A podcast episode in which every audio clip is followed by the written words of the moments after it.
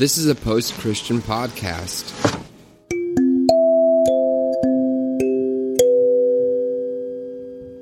Welcome to the Revolution Church podcast. Good morning. Welcome to Revolution Live. So, sorry I'm late, everybody, but if uh, Caleb doesn't get his iced coffee... That's right. Gotta crack the whip sometimes. And uh, things get a little rough around here. Need my juice. Audio, video, God. Um. So... COVID's kicking off again. Great. Same thing every week. Feel like we're living in... What's that movie? Uh, Groundhog's Day. Oh, yeah, right. Um, They're making a new like a new version of that, new remake with a remake? Andy Samberg, yeah. Or like a, a take on it. Yep. That's a movie that doesn't need to be remade. Hey! Hot take. Don't make re- remake Groundhog's Day. Just re-release it in the theaters. Once we can all go back to the theaters. So, yeah. Caleb also needed his, his juice today. Mm-hmm. I was wondering if he wanted gin and juice. No. Not while I'm on the mend. Um. So, you know, as always, I like to be very cutting edge with my sermons. Mm-hmm. You know, where what's happening now in in the media?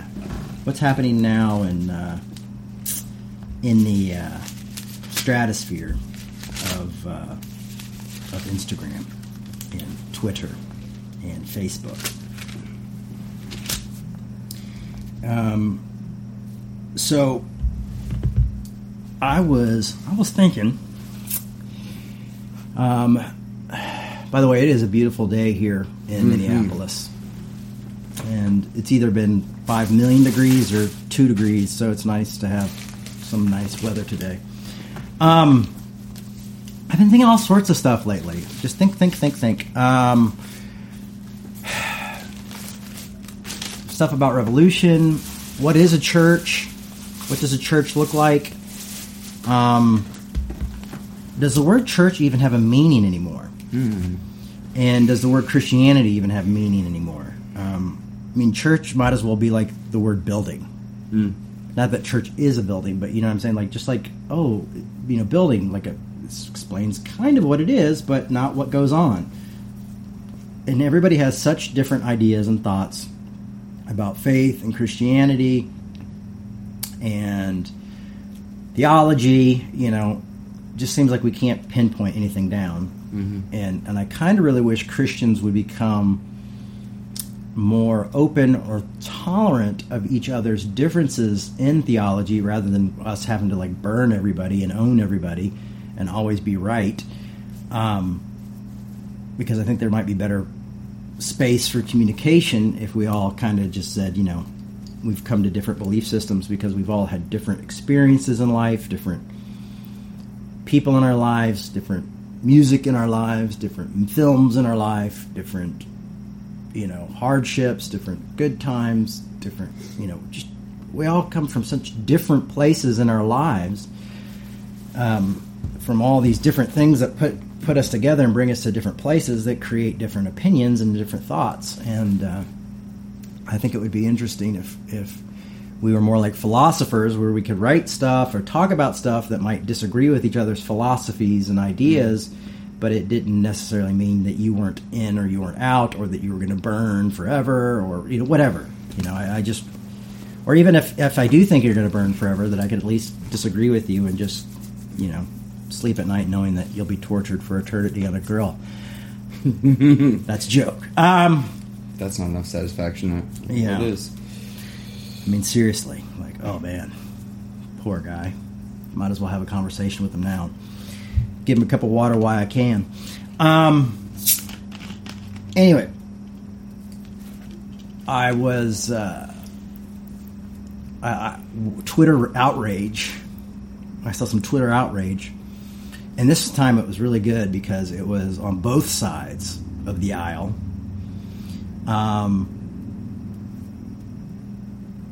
you know, we had, I saw angry conservatives, and angry progressives, and I was like, this is good. They're angry together. And it was over this silly thing.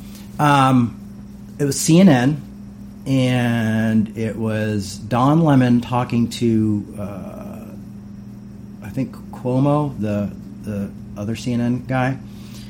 And um, they were having a conversation, and he goes, you know, it's like Jesus. You know, Jesus wasn't perfect. He never claimed to be perfect.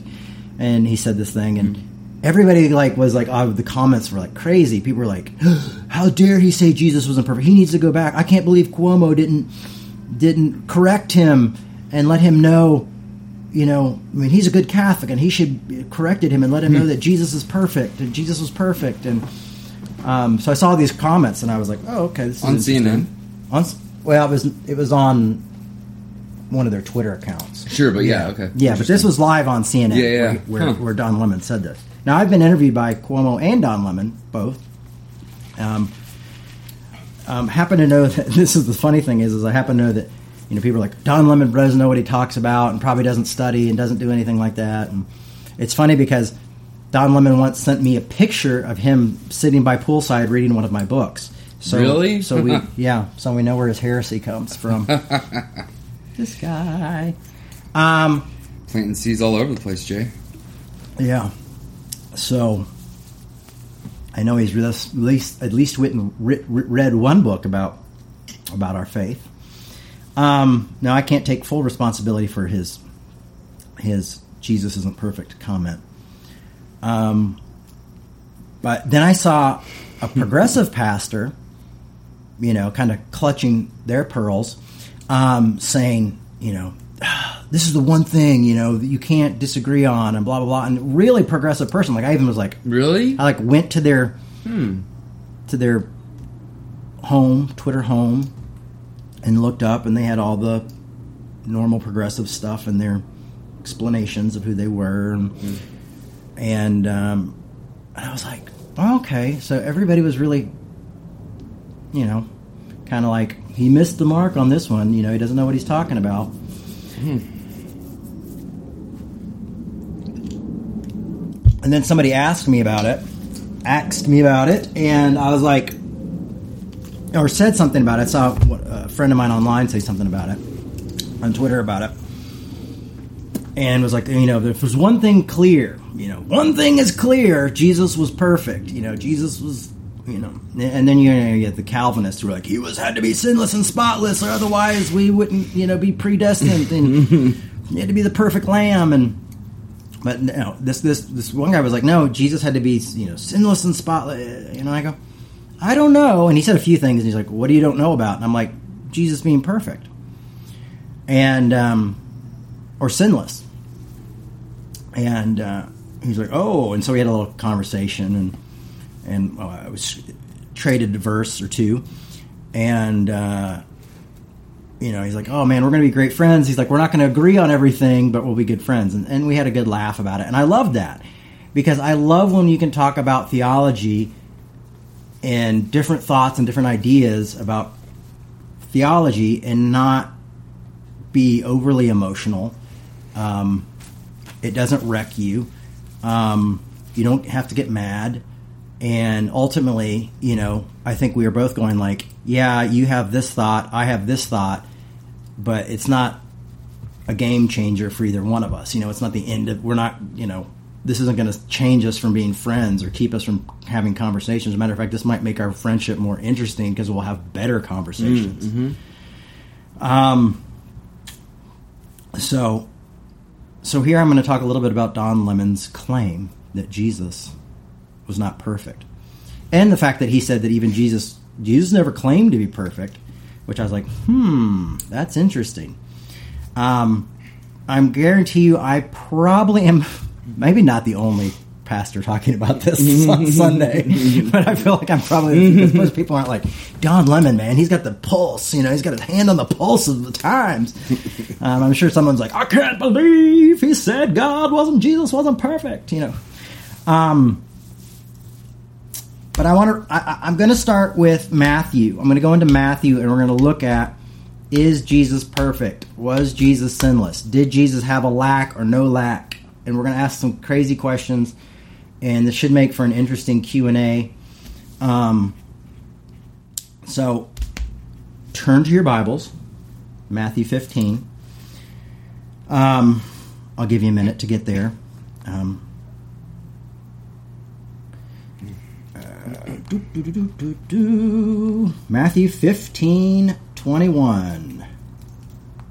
And we're going to talk about the Canaanite woman. And I think this can also be found in Mark, but we're going to read Matthew since I, I'm in Matthew, and that's where I went.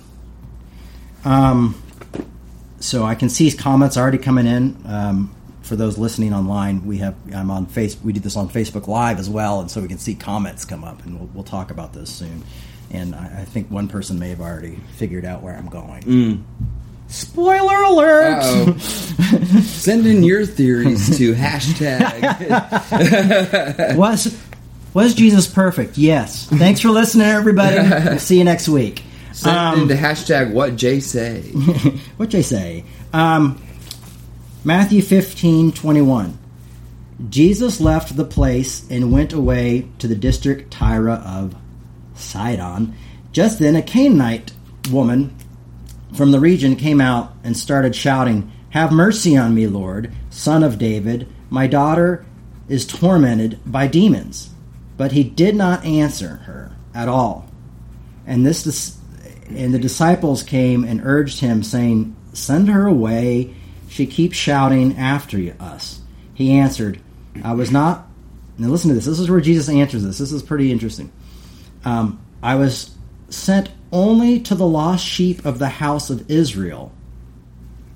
So this is Jesus. This woman's, "Help me, my daughter's sick." Oh, and she goes, "I'm here for Jews. I'm here for the Jewish people. I'm, I'm a rabbi, you know, and um, I'm here for the house of Israel." And she goes, "Lord, help me." And he answered, "It is not fair to take the children's food and throw it to the dogs." Now this is Jesus saying this to the Canaanite woman. It is not fair for me to take the children's food, the chosen folks, the Jewish community, the Jewish church,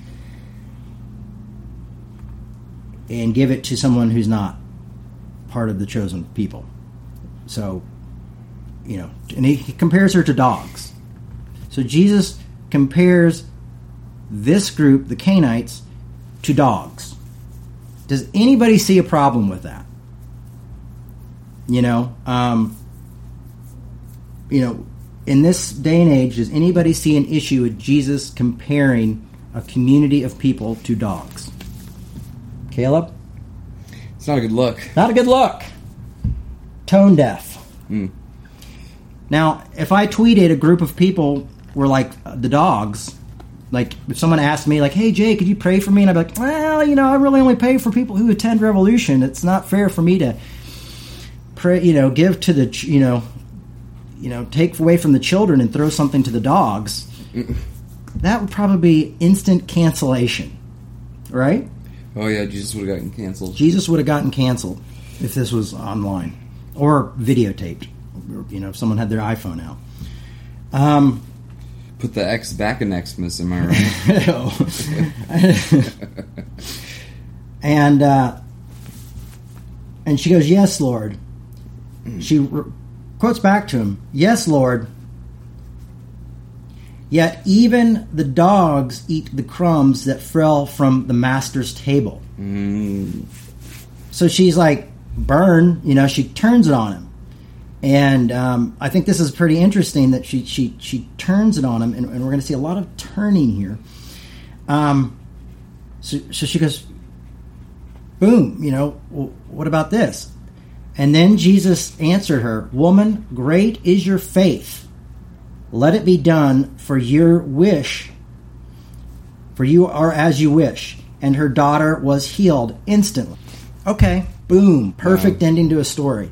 You know, and then we read that and go on and go, oh, yeah. And so now I, I this is a verse that I mentioned to someone who was asking me if I thought Jesus was perfect. And I this was my argument why I didn't think Jesus was perfect. And um, but their point was is that Jesus was doing it more of like a performance, like a test in front of of the religious leaders, so that the religious leaders would see it and um, and, and and be like, oh dang, you know, Jesus is really showing us what to do.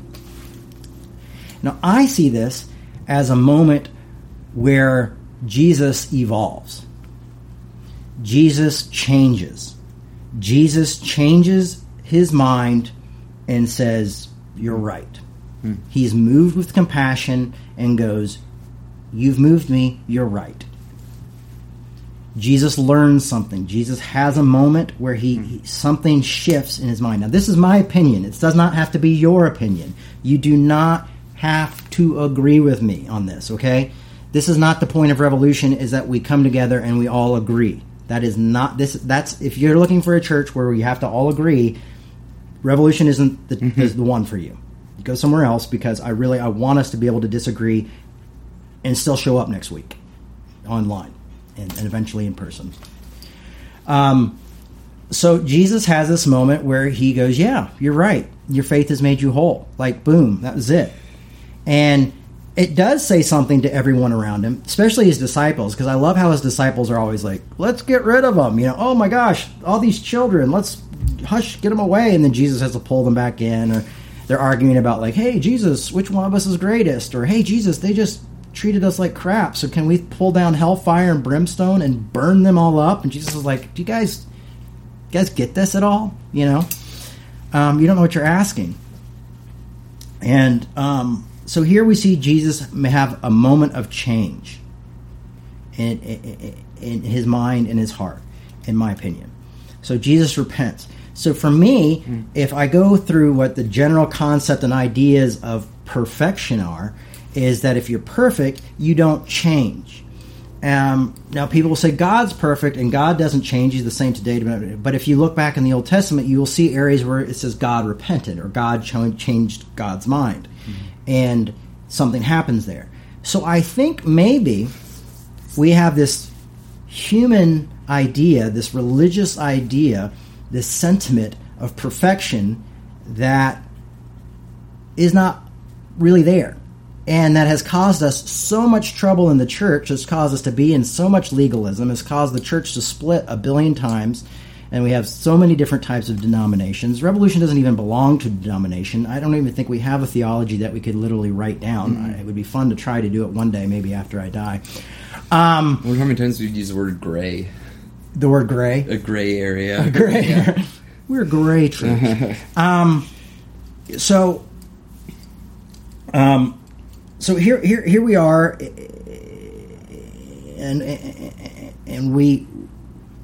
We have this idea of perfection is supposed to be that you just, oh, well, you always believe the right thing. You mm. always say the right thing. You mm. always command the right thing. You always have to do the right thing. And here we're seeing Jesus going like, oh, you know what? I moved with compassion. I moved with grace. I moved with love. I, this is right. So is the perfection not in the fact that he has always had his mind set straight or set right or had the perfect theology in his head because he's the Son of God? Um Or is maybe what these folks were seeing as perfection, Jesus is willing to move the goalpost um, closer in rather than further away, or lower the bar, or open the gates wider um, in those moments where he felt love and compassion. Mm-hmm. So,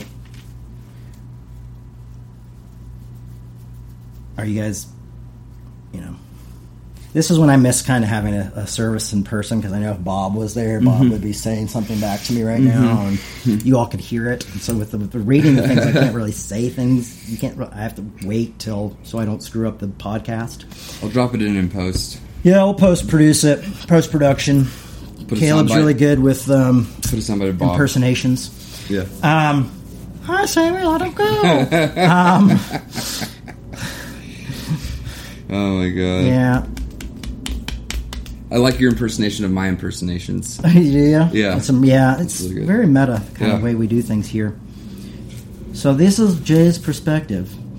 Um, now I'm going to look at Mark What? Yep, we're going to Mark. Cool. Mark ten.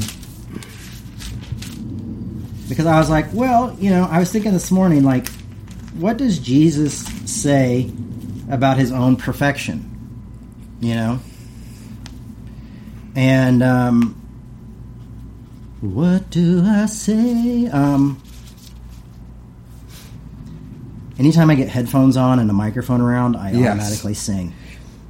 Caleb will tell you That's that. Why I stopped giving you headphones for whenever we record. Because if I have the big headphones on, I'm singing We Are the World. Just that's... boom, child of the eighties. Um... And you'll do, like, Star Wars quotes and Darth Vader. Oh, that, I do do quotes. Yeah, okay. Yeah. Exposed. Okay, so Mark ten, seventeen. And it says, this is the rich... As he was sitting out on a journey, as he was setting out on a journey, a man ran up and knelt before him, which is we're talking about Jesus, and asked him, "Good teacher, what must I do to inherit the internal, eternal life?" Jesus said to him, "Why do you call me good? No one is good but God alone." Ooh. And then he goes on to say, you know what the commandments are. And then, uh, you know, he, well, I'm going to read the rest for a second. "No one is good but God alone. You know the commandment, you shall not murder, you shall not commit adultery, you shall not steal, and you shall not bear false witness. Yes, you shall not defraud, honor your father and mother." And he said to him, "Teacher, I have kept all these since my youth." And so he goes on because obviously this guy wants more. Like mm-hmm. often we're like, "Hey, Jesus, what do I have to do?" And we're like, he's like, "Just love your neighbor as yourself and me with all your heart. And those are equally as important." And we're yeah. like, yeah, but really, um, what do I need to do? Like, do I build a giant church? Mm. Do I stop having lustful thoughts? Do I stop hanging out with this group? You know, let's create rules and laws because I need mm. I need direction. I need I need to be guided. But th- I'm looking at these small things and trying to step back, take a better look. But Jesus says, "Why do you call me good?" In seventeen or in eighteen, Jesus said, "Jim, why do you call me good? No one is good but God alone." So right here, Jesus says no one is good but God alone. Now, I think we're all seeing this through some sort of like, oh, Jesus is mean and cryptic, and he's just, he's such a humble guy, you know. He's like, oh, no one's good but God, you know. And, and but really, wink, I'm perfect, mm. you know. And me. I mean, think about it. I mean, is Jesus doing that? Is Jesus being like, sending a wink and going like, only God is good, brother? You know, is he being self-righteous? You know, is he being passive-aggressive or passive mm. virtue signaling? You know, um, you know. I remember when I was a kid, and I, I was in a church with my sister, and she was singing, and this woman comes up to me and she goes, "Who are you a slave to?" And I was like, you know, I, I could give a damn at that time. I was, but I was like, but I was like, Jesus, you know. And she goes, "No, I notice you have earrings in your ears, and the Bible says if you're pierced, you're a slave. So who are you a slave to?" What you know? the? But my automatic thing was like, I know the answer here. Jesus.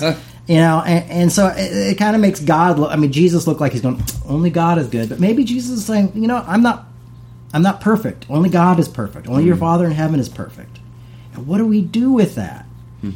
But we have all these other people who are like, oh, no, Jay, but the, it says here that he was spotless, the sinless lamb. Okay, I'm not even going to argue with that uh, to a certain extent because I think there might be another way to see that. But it might not have to do with lack, and it might not have to do with uh, Jesus being perfect and not being able to learn. Um, so another thing that Jesus did is he was would would be seen as a Jewish teacher, and, and you've got to remember Christianity did not exist yet. Jesus didn't come and be like, "Hey, I'm starting a new religion, everybody, and it's called Christianity. You know, jump in. Here the here's here's the ideas and thoughts." You know, no, he was coming to say, like, I've come to, you know, I haven't come to abolish the law. I've come to fulfill it. I've come to bring something, you know, new. I've come to show you what it is. You know, he was saying, like, I've come to, like, be a part of Judaism, not become Christianity. Um, that was something I think we, you know, we see with Paul and people like that who are growing it more. But, um, so... in the eyes of religious leaders,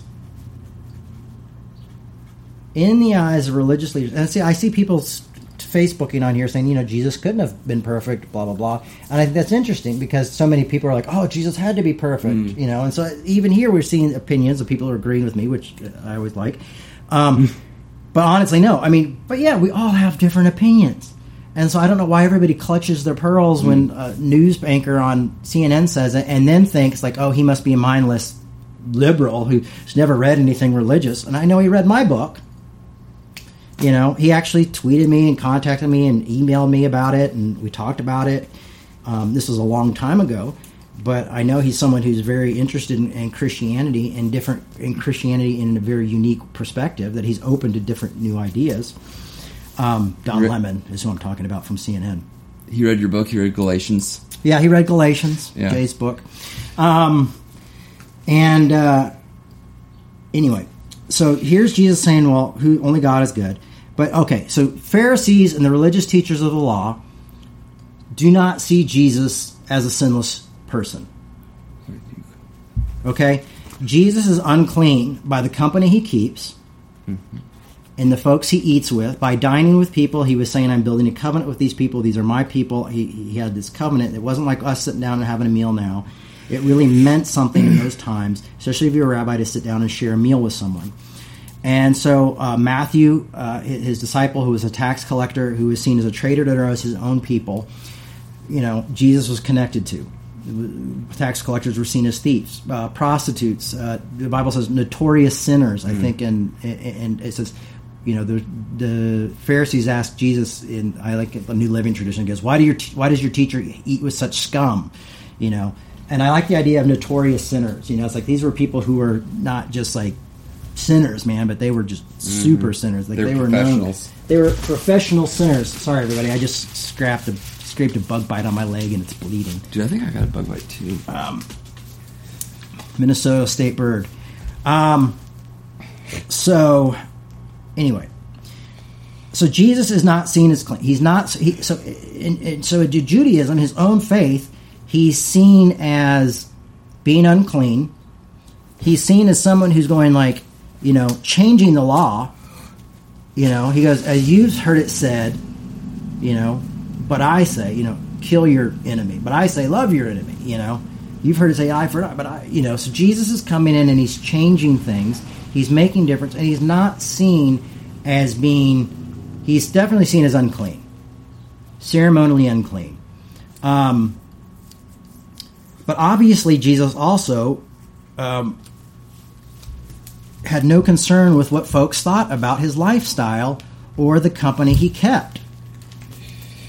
You know, when when Jesus was at with the woman at the well, well, the Samaritan woman, you know, and talking to her, his disciples come up and like, why is he talking to a woman alone? You know, mm-hmm. what is going on?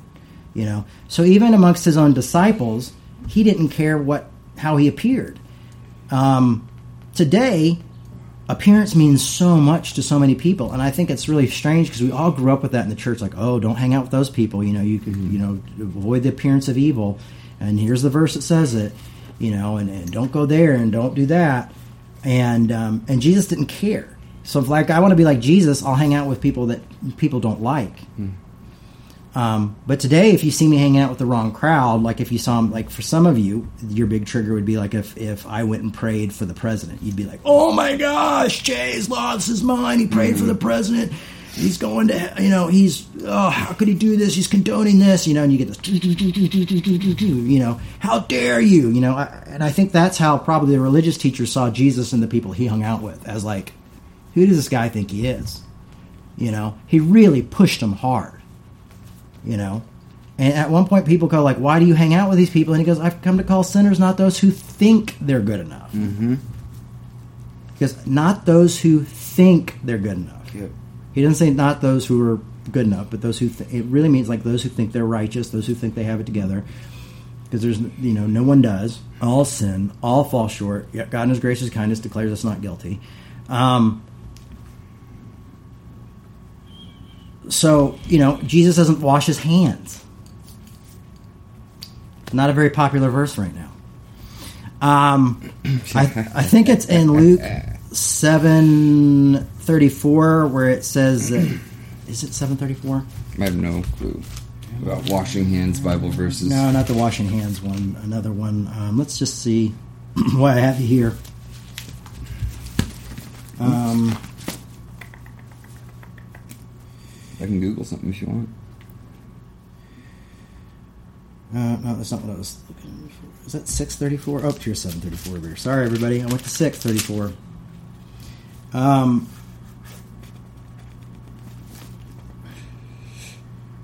Okay, so Jesus says, the Son of Man comes eating and drinking, and you say, look at this glutton, a drunkard, a friend of tax collectors, and a sinner. Mm-hmm. Nevertheless, wisdom is vindicated by all her children. So here Jesus says, I know what you guys think of me. I know you think I'm a friend of tax collectors, and I'm a sinner, and I'm a drunk, and I'm all this. This is what you think. That was like his image. Yeah, this is my image. This is what you see. Now, most of us, like, who follow pastors and stuff probably don't, like, want to follow a lot of pastors that are known to be like, oh, they're notorious sinners. Like, oh, they hang out with prostitutes. You know, oh, well, they hang out with prostitutes just to help them not be prostitutes anymore. Or they hang out with, ta- you know, sinners to kind of help them repent. Doesn't sit down and share meals and hang out with them and live life with them. But Jesus was very much doing that. Yes, he was teaching them. I think, yes, he wanted to change people's minds and help them see things clear. Definitely. But as much as the people persecuting him as the people he was spending time with, you know. But Jesus was sitting down and having a drink mm-hmm. with these folks, you know. He wasn't scolding or pointing his fingers. He was saying, hey, let's sit down and dine and lay around a table and have a conversation. I mean, I can only imagine because I don't have it written down, but that's what I'm thinking. Mm-hmm. And so, you know, so here's Jesus's people's idea of Jesus is he's not perfect. He hangs out with the wrong people. Um, he's a sinner, uh, a drunkard. Bad people, doesn't wash his hands, doesn't follow commandments, changes commandments, doesn't follow uh, cleanliness laws. Um, uh, what else? Um, speaks in riddles.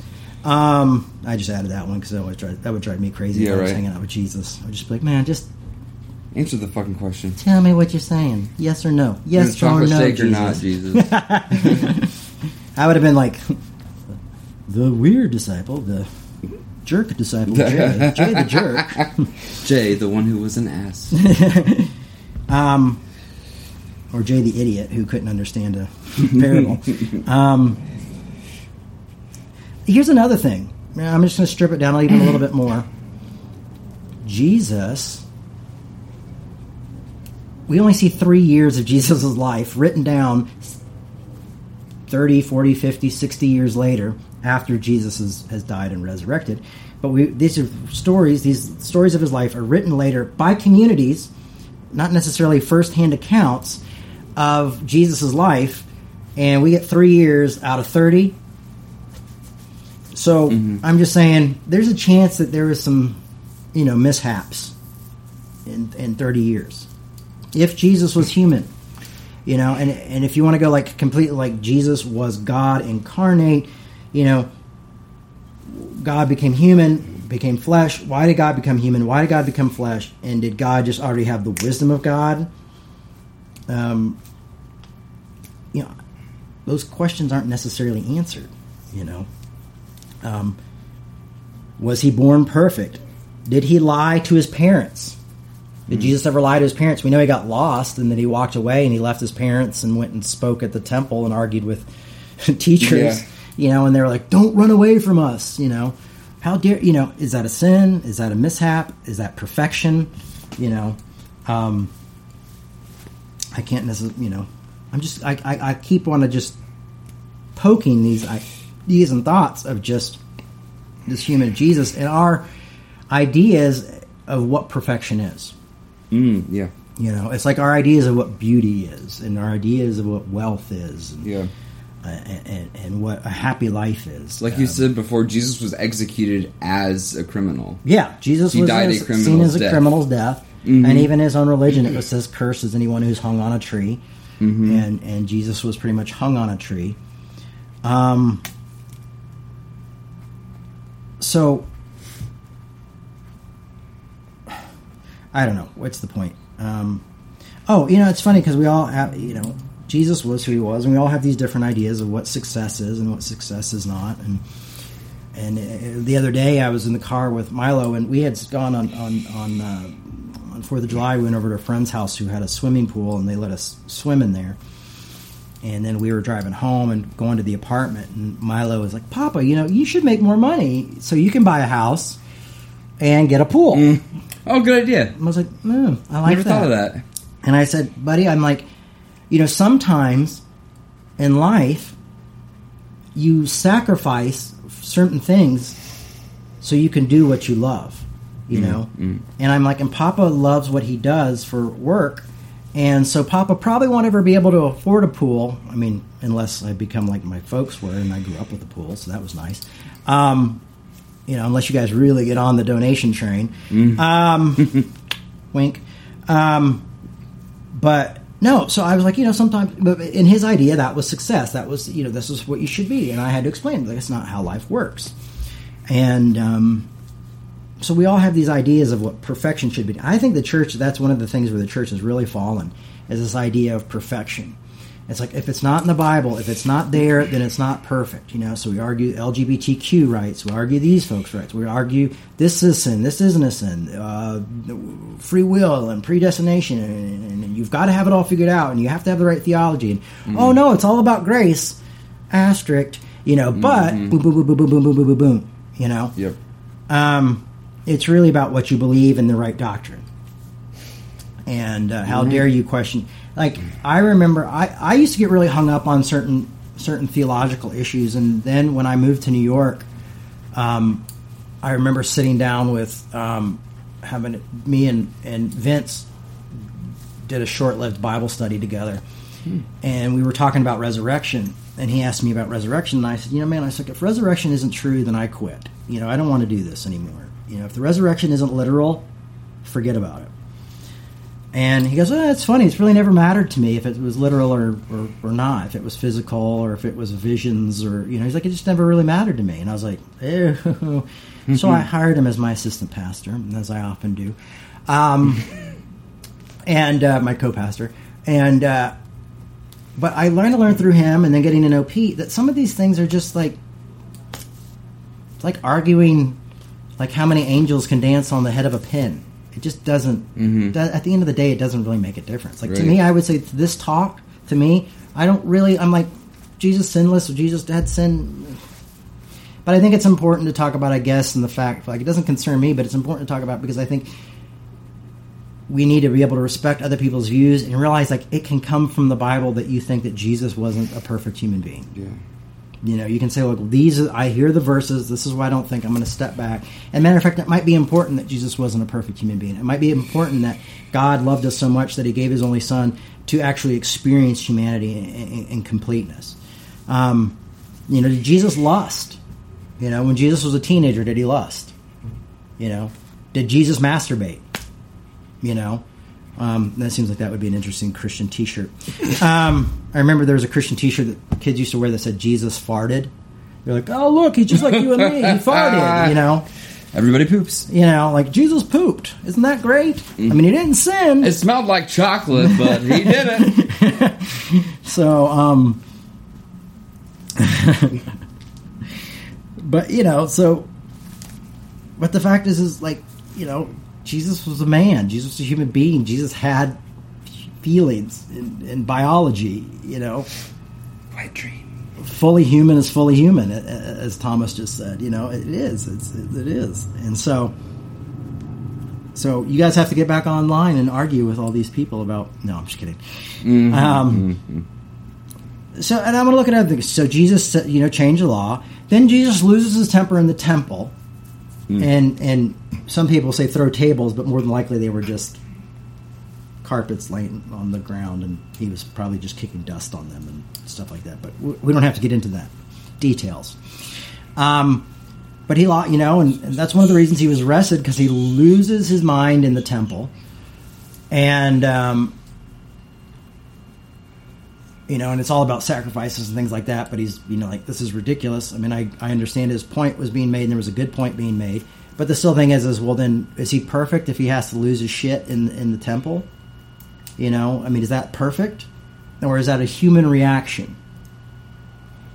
I'm going to go further and say, in the Garden of Gethsemane, where he goes, you know, take this cup from me if you mm-hmm. can.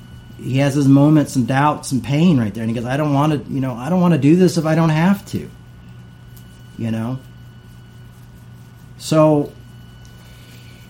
You know, what's that? Yeah, that's um, a really revealing verse. You know, and some say he was sweating blood, and then, you know, like any good apologist, I, I've read things where you, that can technically happen when you're under a certain amount of stress. Mm-hmm. Um, because it had to be, it had to happen literally. Um, and so I've read, you know, the doctors say that when you run under a major amount of stress, you can sweat blood. Um, Sounds familiar. So... Jesus uh, was freaked out. And um, anyway, we got that. And then on the cross, Jesus cries out, "My God, my God, why have you forsaken me?" Yeah. Um, what a powerful verse. Very powerful verse, uh, to the point where I think theologies can be almost based on that verse. Um, and when I was... going through my hard times, and I've gone through different ones in my life, I know there's been time where I've been like, I just feel like God's not there, and God's, and people are like, oh, it's because God's carrying you, and you only see one set of footprints, you know, that one, and you, you know, blah, blah, blah, and God is there, but, you know, oh, Jay, you just got to have faith, you know, and, well, God, Jesus thought God was gone, that he felt abandoned by God, you know, is that perfect, or is that human? Um... Now, when Jesus said in Matthew five, this is something Jesus said about perfection. As Jesus said in Matthew five, "Be perfect as my Father in heaven is perfect." So that's like a small order, right? You know, God, Jesus just wants us to be as perfect as God. No big deal. Um, so that should be easy. Um, but here's the thing. Um, Be perfect as my Father in heaven is perfect. Um, is that was right about it? He was talking about how do you do that, and he go he was talking about loving your enemies. So when Jesus was saying be perfect as so you can be like my Father in heaven, he's literally speaking about enemies, loving your enemies. So, is it that maybe Jesus had love that had been perfected over time, or perfect perfect love? That was now. Let's see. We could get into atonement theory because that's going to be everybody's mm. big rub. Mm-hmm. It's like, well, if Jesus wasn't perfect, then he didn't die for our sins. The math doesn't work out. You know, um, I have issues with atonement theory. Um, I, I think it's more a, a thing of cultural understanding at the time, more than the, I think Jesus came to show us the true nature of God, not to die on the cross for our sins. Um, I think grace has always been there. I mean, that's what it said that. You know, grace was was given before the law. You know, Abraham was made holy because of his faith, not because of his works. Um, so you also say he died because of our sins. You could, that's another valid translation. Yeah, yeah. He was punished. I don't know. I don't, I'm not going to try to do wordsmithing right now. Um, so, so there's love, and so let's look at this. Um, you know, Corinthians thirteen, love never gives up, never loses faith, is always hopeful, and endures through every circumstance. So is Jesus doing those things? Is that maybe a pointing back to Jesus? And I've not even ever thought about that before till just this moment, and I've done Corinthians thirteen, four through seven a billion times. But is maybe that an image? Because Paul talks about more about what Jesus did more than ever what he said. He doesn't really quote Jesus and say things that Jesus said. So the Apostle Paul, you know, he says, you know, love never gives up, never loses faith, always hopeful, endures through every circumstance. Is he explaining us maybe like the love that he understood in Christ? And because uh, Paul's life was much closer to Jesus' life, um, there's sometimes an idea that we might get a better idea of Jesus' life through understanding Paul than just reading the Gospels. Hmm. Um, Um, so, you just did. Um, so, quote Jay Baker. Why does Paul have to push Jesus' disciples continuously to remind him to love Gentiles? Mm. It's another question. Mm-hmm. So if the whole like Gentile thing was already taken care of, and Jesus was just you know being like sh- trying to make a show with the woman saying you know well dogs don't get I'm not going to give what to the dogs what the ch- children deserve. Um, you know we see Jesus talk about the Good Samaritan, and we see Jesus talk you know his heart changed by this woman where he says you're right, your faith has made you holy. We see Jesus talk to the woman at the well, which is a huge thing, and he stayed for three days and hung out with people, and I wish there was actually more about that in, in, in, in the Bible. Uh, I wish they would have written that down. I think that would have been very interesting. Um, so, yes, the letters of Paul were written before the King. Wait, I'm calling Jinx. They owe me a Coke. What's that? They owe me a Coke. Jinx. Okay. so, um... So Paul's obviously looking into something and going like, you know, hey, we've got to do more here. And so I believe that evolution, that Christianity is a faith of evolution that continuously builds on. I think I think it, it continues a journey of grace that lends, that leads to more human inclusion in, in faith, that we're constantly being pushed to include more in this faith, that that's kind of the, the role of having faith. To the point where I almost feel like legalism tests us, and I think we see that's why I love Galatians is because he keeps saying you're falling back into the to to to these these rules and these regulations, and you're missing the importance of faith expressing itself in love. You know, he, he continues to remind us is that you know there's no male nor female, Jew nor Gentile, slave nor free, and he's getting rid of all this stuff and saying love, love, love, grace. You know, and he's saying like yeah, there's certain things that you do that you won't get the fruits of the Spirit if you're practicing this. If you're drunk all the time, you're not probably going to be the most patient person all the time or deal with all your problems, or if you're casting evil spells or all the stuff he says, mm-hmm. or sowing discord, you're not going to be the best, you know, you're not going to have probably a lot of peace. Quit um, casting all those evil spells. So I, I, I think one of the things that Paul's showing us and, and that Jesus was showing is that love continues to cover a multitude of sins always, and or a multitude of lack, and that it's more about including people, sitting down with people, having conversations with people, loving your enemy, being kind to those who persecute you, making the hard decisions, having the hard conversations. It's an inclusive gospel mm. to the point where it's so inclusive that it doesn't demand its own way. Love doesn't demand its own way. Christians, shocker here, are not supposed to demand their own way. We're not supposed to like, oh, well, we should make our convictions into law.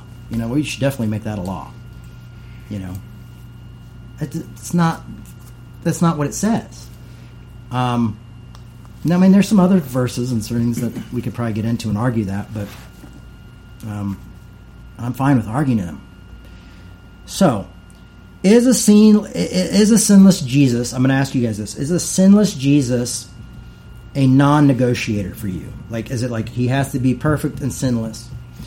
Um, or is it okay to say that Jesus's, if you're an atonement person that needs atonement, if that's a non-negotiator for you too, which I understand because those are, I'm preaching heresy when I question the atonement theory. I know that because it's not the, the most widely accepted idea of what Christianity is. Um, and I know that questioning Jesus's perfection in in life is kind of seen as heresy too.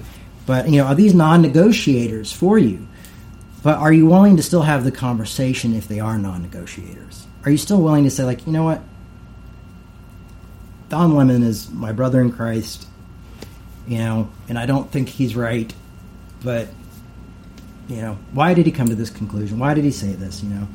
Not have to be like, oh, you know, how can we do anything? He doesn't know basic theology. And I'm like, no, the problem is, is you all know basic theology. It's not the problem that he doesn't know basic theology. It's the problem you only know basic American theology. Like you haven't gone and studied deeper into it and gone into it and de- deconstructed it and looked at it and taken it apart. You're just saying like, I just accept what everybody else accepts. Boom. You know, sit in a theology class, read fifteen different theology books. These people have different, every theologian has something different about God and Christ and belief system. If it was all based on a belief system, we'd be screwed because there'd be like only a few people who are right. If it's about who's right and who's wrong, we're done.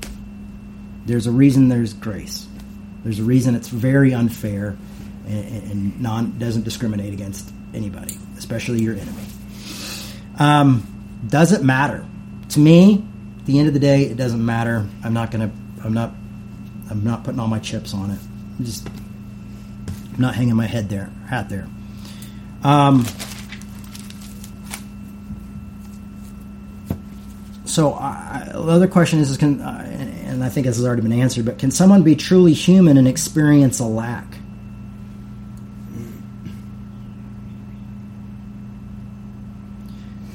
You know, so I don't think Jesus could be truly human and not experience lack, not experience sin, not lie to his parents, you know. I mean, my kids lie to me all the time, you know. I sit down with them and explain to them why they don't have to, but you know, they get nervous and they don't want to get in trouble. And yeah. She did it. He did it. You know, um, I took the kids swimming, dropped them off at their mom's house, and their mom texted me going like, "Hey, just texting you, asking you if the kids took a shower after the swimming," and they didn't because we just went swimming.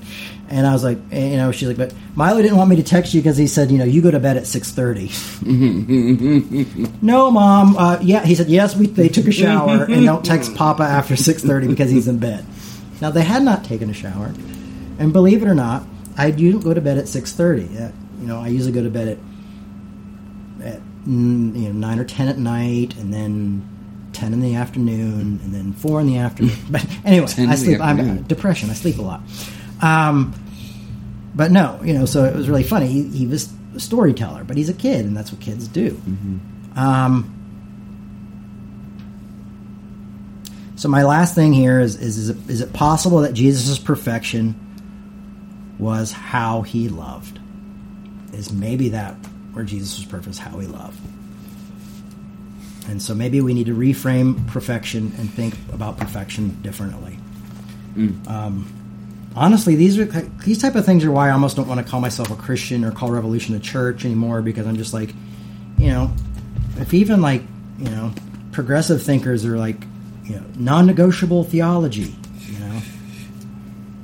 Anytime there's a non-negotiable theology or doctrine, I'm like, ooh, I've got to look into this.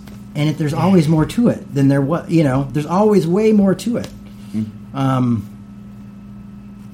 you know, if you study, like, Paul's vision of Christ, you could argue that, you know, and really look into it. Then you can look back and see the resurrection, and you can say, well, maybe these guys were having visions and not having a literal resurrection. Um, I don't know. I don't know, honestly know. I hope it was a literal resurrection, to be honest with you. But the point is, is like, through deeper studies of certain things, I, they've led me to look at other things, you know, and like hell, you know, like, oh my gosh, there's all these different hells, and, and, and they're different, different meanings, and, you know, and how, you know, it's complex, you know, it's just, it's a complex book. It's not a perfect book. There's books in it that should probably not be in it. Um, it's interesting, um, and I love it. But anyway, I just couldn't deal with the fact that everybody, you know, I was freaking out that Don Lemon thought that, you know, said that Jesus wasn't perfect, and everybody freaked out about it.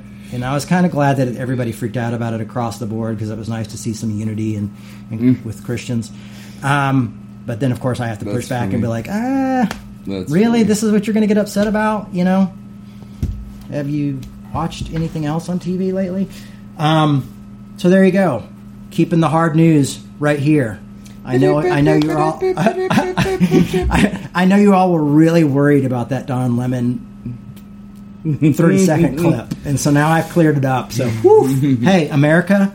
Today in Minneapolis, Pastor Jay Baker clears up the top controversial issues. Get back to To fighting for civil rights, because they, and the coronavirus, because I finally cleared up the Don covered Lemon, covered the Don the, the, the Don Lemon scandal for you. All right, well now it's time for Q and A. Even though we've gone to twelve, that was really long. It was a really good one, though, man. Um, so all right, Caleb writes down some of your comments and stuff, and frantically tries to get them out. So we're going to kind of throw some out there and try to get to all your responses. Lots of. We got you stirred up something today, Jay. Um, so at the start, oops, at the start, Greg said, "Wouldn't it be great to be human, or at least to be accepted as such, even though we know we are perfect?" That was a joke. To be human, I think we agree, is to have compassion and empathy. Not saying destructive people are right, nor any of us is perfectly right. If Jesus ever ate a French fry, he would not be perfect. Cheryl said, Jesus was perfect in the way he loved people, period. I know, I saw that right uh, away, I and know, I was like, yeah. oh, and that's what you she figured out the whole talk. I think we all look too deep into certain things to satisfy our own guilt and inability to love beyond difference. Thomas said, a teachable moment was Jesus challenging religious practice. Pam said, we as humans need to learn how to disagree well. Eh, eh, eh. What? We as humans need to learn oh, how yeah, to disagree, disagree well. well. Yeah, I like that. Maybe a little Bible, loosen the Bible belt listener, perhaps, your catchphrase, and still get along.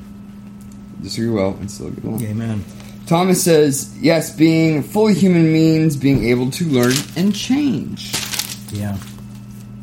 Nick, I believe that's how this name is pronounced. It looks like it's a silent K on the beginning.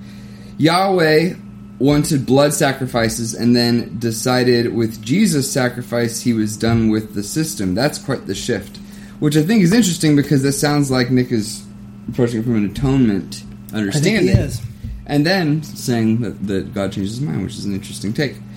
Thomas... Which, no, that's good. Yeah, I like that. I'm open well, to that. Yeah. I'm open to that. Mm-hmm. You, you were kind of getting to that at the end there, too, specifically. Uh, oh, and then some guy named Caleb had a thought, too. Uh, uh, I was surprise. Thinking, yeah, surprise, surprise. Shocker. This guy won't shut up. Past two years he's been around. Uh, I think it's kind of interesting how... personal like presumptions and inclinations and preferences can dramatically uh, determine how you're going to read kind of the tone of the Bible and the tone of the characters in the Bible. And, you know, Jesus could be like a, a stuck-up, passive-aggressive, perfectionist, elitist, you know, uh, if you read that verse when he's talking to the Canaanite woman a certain way, he'd be, you know, kind of being passive-aggressive, yeah. like you said, kind of hoity-toity. Or, um... you know, he, he could be kind of more the Savior the, or the Christ that I can relate to, which is more emotionally intelligent and vulnerable and quick to empathize and learn from any insensitivities or mistakes or misunderstandings even. You know, Jesus had to learn yeah. like anyone else. Didn't come out of the womb speaking uh, Hebrew. An important, oh, Thomas is an important and overlooked red letter phrase. Why do you call me good? Yeah. It's very poetically put, Thomas. Uh, you'll like this one. Carolyn Joy Simpson says, fully God and fully human means that Jesus could not have been perfect as a human man. Nick said, the idea that Jesus had flaws and shows the way and shows the way of healthy and daring change makes the story more compelling. All truth is paradox. Yeah. Barry said... Oh, Travis... I was thinking Barry Taylor would like that one. Travis says, I agree with the post with the post that the human side of Jesus prevented him from being perfect. But could he have become perfect through his life experiences and then ultimately on the cross? Just a thought. I like I like all these different theories popping up yeah. here. Uh, Thomas, again, popped in here, said, he sits with the sinners, those who have been rejected. They were his friends. Yeah. Cheryl says, all... all fall short. All fall short. Thomas, again, uh, I embrace atonement and the possibility of an imperfect Jesus, which is kind of like... Uh, I think that's great. Nick was saying. Uh, of an imperfect Jesus. A Jesus who... Oops. One day we'll do coffee. A conversation about atonement. Just like we'll try to do something like... Good idea. Open up Q and A or something like yes. a live talk or something. Yeah. Uh, imperfect Jesus. Uh, Jesus who can learn... and is fully human. Experiencing lack is what it means to be human. We will often we'll often misconstrue the word sin. It is falling short. There is nothing more human than falling short, uh, than trying to be better, or than the trying better. Um, that's a typo. Zoe said, Jesus' death happened only for the sake of a sacrifice. For, oh, they, uh, they're talking about um, atonement. Are they having a conversation now? Yeah. Many one in theology. Okay, we'll skip that for now. Uh, Thomas, I want you to call. I, I want to call you a pastor, so I... Oh, this is people talking back and forth. Sorry. Uh, these ones I haven't read yet. This is These are the ones after okay. you finished. Um... Greg, it's not a lie to refuse to respond to a self-accusatory question, to hold your tongue or be vague, as in, whose image is on this coin? It's a slippery slope to even intentionally deceive anyone in a close personal relationship. Thomas, I still don't know who Don Lemon is. That's good. Uh, it's a C N N reporter, that's all. Uh, stirring the pot, Jay, says Roberta. Yeah, I didn't I like mean Roberta. to stir their pot, I'm sorry. Uh, I think that's, yeah, that's about all. Well, hey, everybody. Um... Thanks for listening today. Thanks for coming in. I know that this was kind of a silly t- talk, but I, I thought it was it. an interesting conversation to have, and I really appreciate you all joining in on it and listening. And um, yeah, I just thought it was worth a talk because it's this, this stuff's almost impossible to talk about on mm-hmm. on Twitter, on Instagram, and stuff like that. I always want to have a conversation, but I'm like, oh, I'm going to have to post fifteen verses, and then I'm going to have to comment on those, and you know, it just gets. Mm-hmm. And I'm dyslexic, you know, and people don't realize that sometimes. So then they give me a hard time for my misspelling, and it's just, yeah. I'll talk about it. That's what I do. Uh oh, he was saying. Uh, Thomas says, I was saying that Jay is a pastor, and so therefore Revolution is a church. Yeah, I mean legally we're a church too. So yeah, that's true. We, you know, we have to. We learned from First Peter last week that we mm. have to obey the government. That's right. All right, everybody. Thank you so much for your time. Keep this conversation going. I love you guys. And, um, yeah, we'll see you next week. Love you a lot. Thank you so much. Bye-bye. We'd like to remind you that our ministry is supported one hundred percent by listeners like you. To make your one hundred percent tax-deductible donation today, please visit revolution church dot com slash donate. You can also learn more by clicking the donate section on the website. If you enjoyed this show, you might also like Loosen the Bible Belt with Kristen Becker and myself, Jay Baker. My heroes aren't politicians. My heroes are people who went and met with politicians and change their hearts and change their minds, or at least let them see the pressure of what the injustice was doing to other people and made them change policies or encourage them to change policies. Those are my heroes, you know. That was a post-Christian podcast.